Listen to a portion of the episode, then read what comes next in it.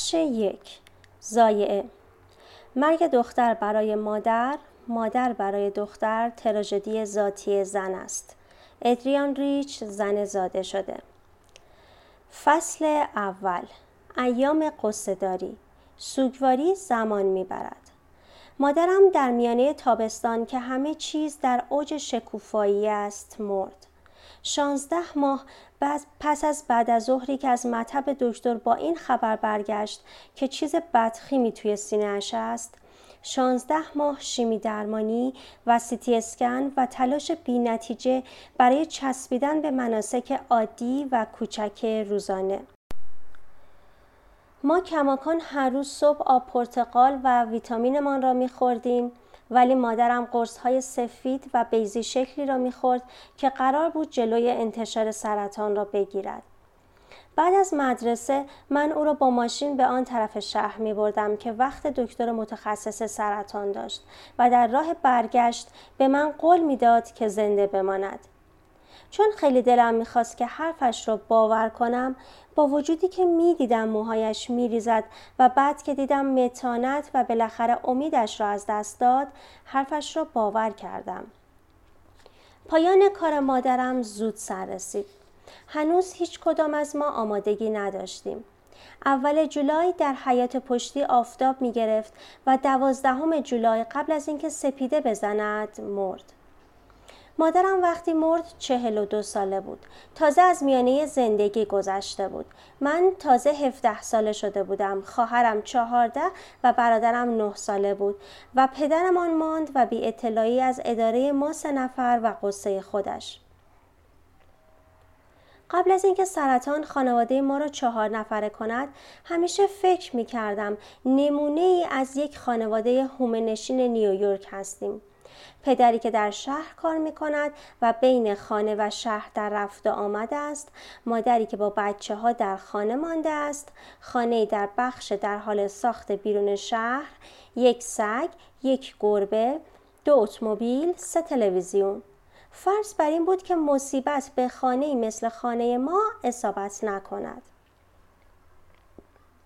خانواده من هم مثل بسیاری از خانواده هایی که مادر از دست می دهند تا جایی که می توانست از پس آن برآمد. در اصل به این معنی که ما از عزیز از دست رفته هیچ حرفی نزنیم و وانمود کنیم از همان جایی که بودیم ادامه می دهیم. اساسا خانواده نبودیم که اهل گفتگو باشد. چیزی هم از سوگواری نمی‌دانستیم. نه دوست و خویشاوندی داشتیم که تجربه مشابهی را از سر گذرانده باشد نه نقشه‌ای برای کارها و نه حمایتی طی سال اول همان کارهای همیشگی مثل تکالیف مدرسه، تعطیلات و دو ماه یک بار مو کوتاه کردن را ادامه دادیم. انگار که عضو اصلی خانواده غیر ضروری بوده و در گروه همسرایان خانوادگی برای جبران عدم حضور او فقط یک جابجایی مختصر لازم است. خشم، گناه، قصه، اندوه همه عواطف را سرکوب می کردیم و فقط وقتی دیگر نمی توانستیم مهارشان کنیم یک دفعه با چند کلمه کوتاه بیرون می ریختیم. در پاییز 1982 که خانه را ترک کردم و راهی کالجی در شمال مرکزی شدم مشتاق بودم که روزنامه نگار شوم و اعتقاد داشتم طوری زندگی خواهم کرد که مادرم هرگز نکرد. مادرم در سال 1960 با مدرکی در موسیقی و انگشتر برلیان عروسی در انگشت از کالج فارغ و تحصیل شد. و چیزی نگذشت که خانه با اختلاف سطح در مزرعی در حومه شهر قلمروش شد. من مصمم بودم قلم هم تمام دنیا باشد. در سالهای بعد از مرگ او چپاراست تمام کشور را با اتومبیل طی کردم. کافکا و سیمون دوبوار خواندم. با مردانی از نژادهای گوناگون دوست شدم و سراسر اروپا را به تنهایی با کل پشتی سفر کردم. ولی هر وقت سفر می رفتم هرچه هم تلاش می کردم باز هم نمی توانستم قصم را جا بگذارم و همه جا آن را در درون خود حمل می کردم. کسی میمیرد آدم گریه می کند و بعد به زندگی ادامه می دهد برایم اسرارآمیز نبود آنچه نمیفهمیدم این بود که چرا این احتمال وجود داشت که تاثیر این زایعه بعد از آن در سراسر زندگیم مدام ظاهر شود هفت سال طول کشید تا شروع به فهمیدن قواعد عمده اندوه کردم هرچه از سوگواری دوری کنید محکمتر به شما می چسبد. تنها راه رهایی این است که با شجاعت درد و قصه را احساس کنید. وقتی این موضوع را فهمیدم سالها بود که درسم در کالج تمام شده و برای مجله در ناکسویل تنسی کار می کردم. دفتر شرکت در یک ساختمان دوازده طبقه آجر بهمنی در خیابان اصلی مرکز شهر و بغل یک آسمان خراش شیشه مدرن تقریبا خالی بود که جیک بوچر بدنام ساخته بود و در آن زمان اوقاتش را در زندان میگذراند من تمام این چیزها را برای شما می‌گویم چون ذکر موقعیت مهم است روبروی ساختمان بوچر یه چراغ راهنما و خط آبر پیاده بود که من هر روز که از خیابان گی رد می شدم از خط آبر می گذشتم. این قسمت شهر تاریخی تقریبا فاسد داشت که ممکن است با آنچه من در پاییز 24 سالگیم کشیدم ربط داشته یا نداشته باشد. سال خوبی نداشتم. در ماه می نامزدیم را با مردی که عمیقا عاشقش بودم خیلی غیر منتظره به هم زدم و دنیایم به نحو غمانگیزی پشت رو شد. سعی کردم با دوست شدن با مرد دیگری این دنیا را رو به راه کنم ولی او آنقدر عاقل بود که تا اواخر تابستان مرا بگذارد و برود. دو هفته بعد مرا وسط یک دعوا و مرافع توی یک بار جنوبی گرفتن. با لب پاره و فرس فرق سر قلمبه قد یک نارنگی کارم به اورژانس کشید. شاید بگویید که شیرازه کار از هم گسیخته بود. من در یک خانه سفید کوچک در زمینی به مساحت دو جریب زندگی می کردم و اصلا از عهده نگهداری خانه بر نمی آمدم و آن موقع به فکر فرار بودم.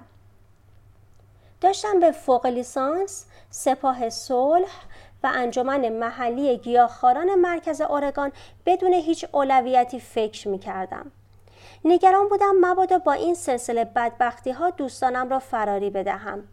بیشتر وقتم را توی زمین خودم تنها بودم و فقط یک بچه گربه خیابانی بود که با او مشورت می کردم. عصرها که احساس تنهایی می کردم توی خیابان قدم می زدم تا گلهای وحشی بچینم و با بزها و گوسفندهای همسایه ها بازی کنم. مطمئن هستم که به نظر زندگی باصفایی می آید ولی حقیقت این است که ترسیده بودم. غیر از خودم کسی را نداشتم که به فکرم باشد حوصله شغلم را هم نداشتم اواسط اکتبر خوابم زیاد شد و هر روز دیر سر کار می رسیدم. ناهارم دو ساعت طول می کشید و چند بار در روز از این طرف خیابان گی به آن طرف می رفتم. در این بعد از ظهر به خصوصی که می‌خواهم تعریف کنم از پستخانه برمیگشتم و به وسط خطکشی آبر پیاده که رسیدم به بالا نگاه کردم ابری کنار رفت و دیدم خورشید نیمروز یک مرتبه به یکی از شیشه های ساختمان بوچر خورد. یا باید بگویم آن را احساس کردم. مثل اینکه با کفش صنعتی سایز چهل و پنج با لگت توی دلم زده باشند. حسش کردم و شکمم را چنگ زدم. نمی توانستم نفس بکشم. چراغ سبز شد و ماشین ها شروع به بوق زدن کردند. چند تا از این طرف و آن طرف من رد شدن. یکی از پنجره کامیون داد زد. آهای حالت خوب نیست؟ نه حالم خوب نبود. اصلا خوب نبود. همانطور که آنجا ایستاده و دلم را گرفته بودم تنها فکری که می کردم این بود. من مادرم را می خواهم من مادرم را می خواهم من مادرم را می خواهم همین الان. این چیزها را از کدام عمق بیرون کشیده بودم؟ از وقتی مادرم مرده بود ظرف این هفت سال یک بار هم به خودم اجازه نداده بودم که دلم برایش تنگ شود. در عوض آن دوران را خیلی راحت با متقاعد کردن خود گذرانده بودم که به آنچه ندارم احتیاج ندارم و اینکه آزادی و استقلالم هرچند بد بیاری پیامد بسیار عزیز آن لطمه زود هنگام بود.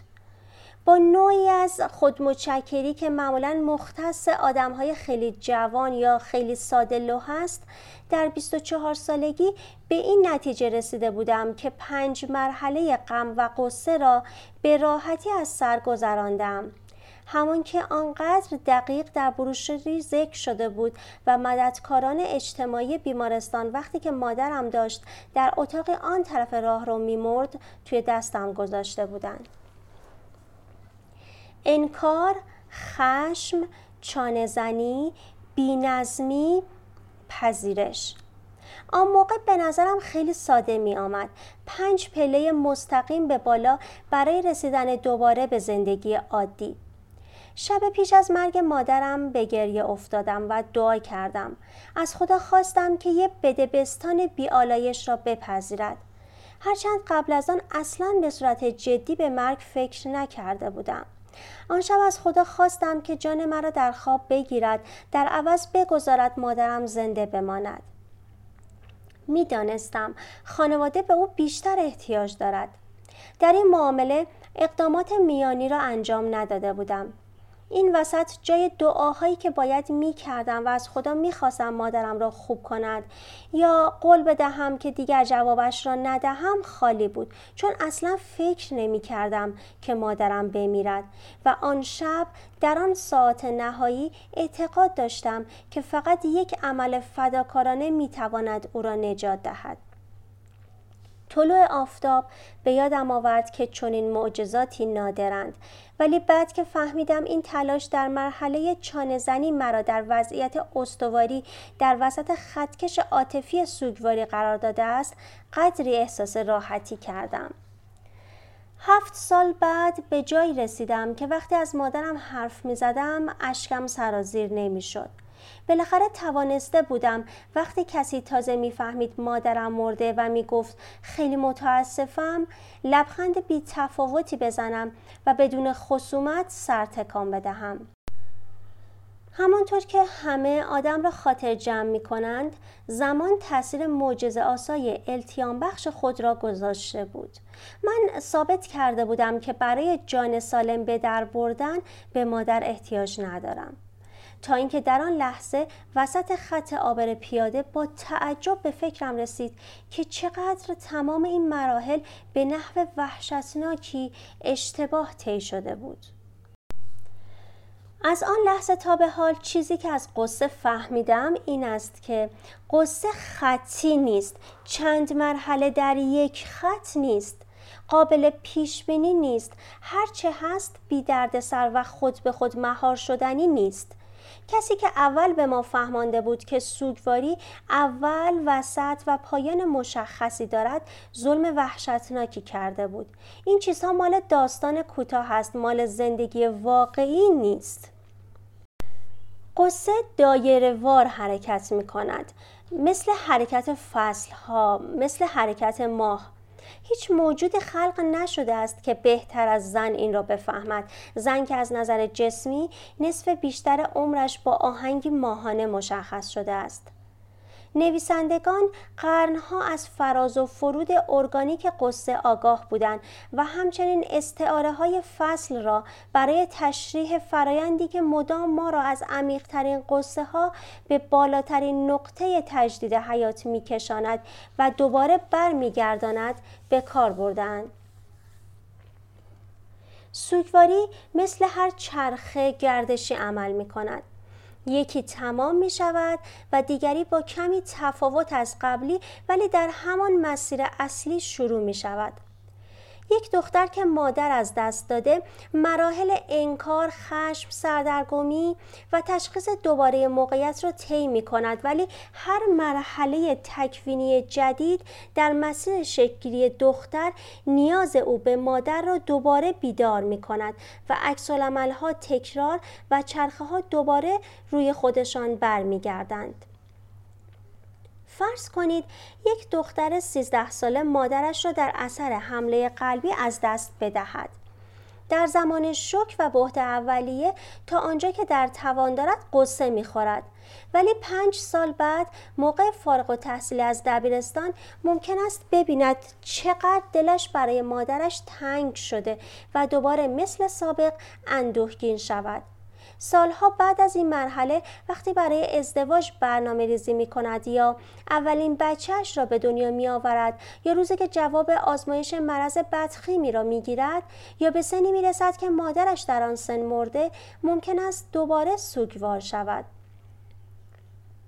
در هر کدام از این نقاط عطف دختر با کشمکش جدیدی روبرو می شود که هر بار حمایت مادر را آرزو می کند ولی وقتی به سراغش می رود مادر نیست. حس فقدان مادر و وانهادگی دختر دوباره بر می گردد و آن چرخه ها مجددا شروع می شوند. اینطور که معلوم شد هفت سال تأخیر خیلی طولانی نبود من هنوز نامه و ایمیل از زنانی دریافت می کنم که می‌گویند قصهشان را 20 سی سال یا بیشتر نگه داشته بودند تامارا گراناوت نویسنده کتاب بیتو می‌گوید بعضی افراد در نیمه راه بزرگسالی از اثری که زایعی در بچگی روی آنها گذاشته است مطلع می شوند. در چنین زمانی معمولا تغییری در زندگی یا مواجهه با بحران سبب جرقه این آگاهی می شود. خانم گرانات می‌گوید دودلی در انتخاب شغل مشکلات برای حفظ یک رابطه یا مسائلی که افراد با بچه هایشان دارند می تواند آنها را خیلی ناگهانی از ارتباط بین رفتار امروز و زایعه روحی زمان بچگی آگاه کند. ما صبور نیستیم. به برآورده شدن سریع نیازهایمان عادت کرده ایم. اما لازم است سوگواری را به نیروهای زمان واگذار کنیم. کتاب پنج مرحله اندوه خانم الیزابت کوبلر راس که به عنوان مدلی برای داغداری در دهه 1980 و 1990 خیلی پرطرفدار بود ابتدا برای بیماران لاعلاجی نوشته شده بود که خبر تشخیص ناخوشیشان را میشنیدند نه برای اعضای خانواده که از خود به جای میگذاشتند. یک وبسایت مختص مشاوره اندوه پیشنهاد می کند که اسم این کتاب به پنج مرحله برای شنیدن خبر مصیبت بار عوض شود و این مراحل را از مدل سوگواری جدا کنند زیرا برای سوگواران بیشتر مضر است تا مفید. من چهار وظیفه در سوگواری جی ویلیام واردن را ترجیح می دهم. وظیفه یک پذیرفتن زایعه. وظیفه دو مواجهه با واقعیت این زایعه. وظیفه سه تطبیق با فضای جدید. وظیفه چهار جابجایی عاطفی عزیز از دست رفته. ولی حقیقتش را بخواهید برای من قصداری فقط دو مرحله دارد. یکی آن که آدم واقعا حالش خیلی خیلی بد است که به دنبال آن مرحله می آید که آدم احساس می کند بهتر است. گذار از اولی به بعدی مسلما آهسته کند و عاطفی است و هیچ کدام قاعده سفت و سختی ندارد. اگر انتظار داشته باشیم اندوه مسیری سریع و قابل پیش بینی را طی کند فرایند بیماری آن را کمتر از واقع ارزیابی کرده ایم و باعث می شود فکر کنیم قصه با درمانی درست می تواند و باید رو به راه شود در نتیجه واکنش های عادی را نشانه های از افسردگی جدی تلقی می کنیم. زنی که هر کریسمس تا به یاد مادرش میافتد گریه می کند آیا زنی است که نمی تواند گذشته را فراموش و به حال خود رها کند یا زنی است که هر وقت زمان تعطیلات می شود دلش برای گرما و تسلی مادرش تنگ می شود کی می تواند چند دوست و همکار بشمرد که انتظار ادامه سوگواری ما را پس از آن محدوده زمانی شش ماه و یک سال دارند؟ چند نفر از ما از خودمان انتظار ادامه سوگواری را داریم. پیغامی مکررن از طریق حرفهای مردم به درون ما رسوخ می کند همان حرفهایی که من برای انتقاد از خود می زدم همچنان که تابستان آن سالی که مادرم مرد محو شد و پاییز آمد و برف بارید می گفتم دیگر شش ماه گذشته زندگی خودت را بکن. بر این قصه غلبه کن. من تلاش کردم خیلی تلاش کردم ولی غیر ممکن است که پانزده یا بیست سال آموخته شدن با مادر را در عرض چند ماه بی اثر کرد. اگر نه ماه طول می کشد که یک زندگی به دنیا بیاید چه چیزی باعث می شود که فکر کنیم که در مدت کمتری می توان فردی را فراموش کرد؟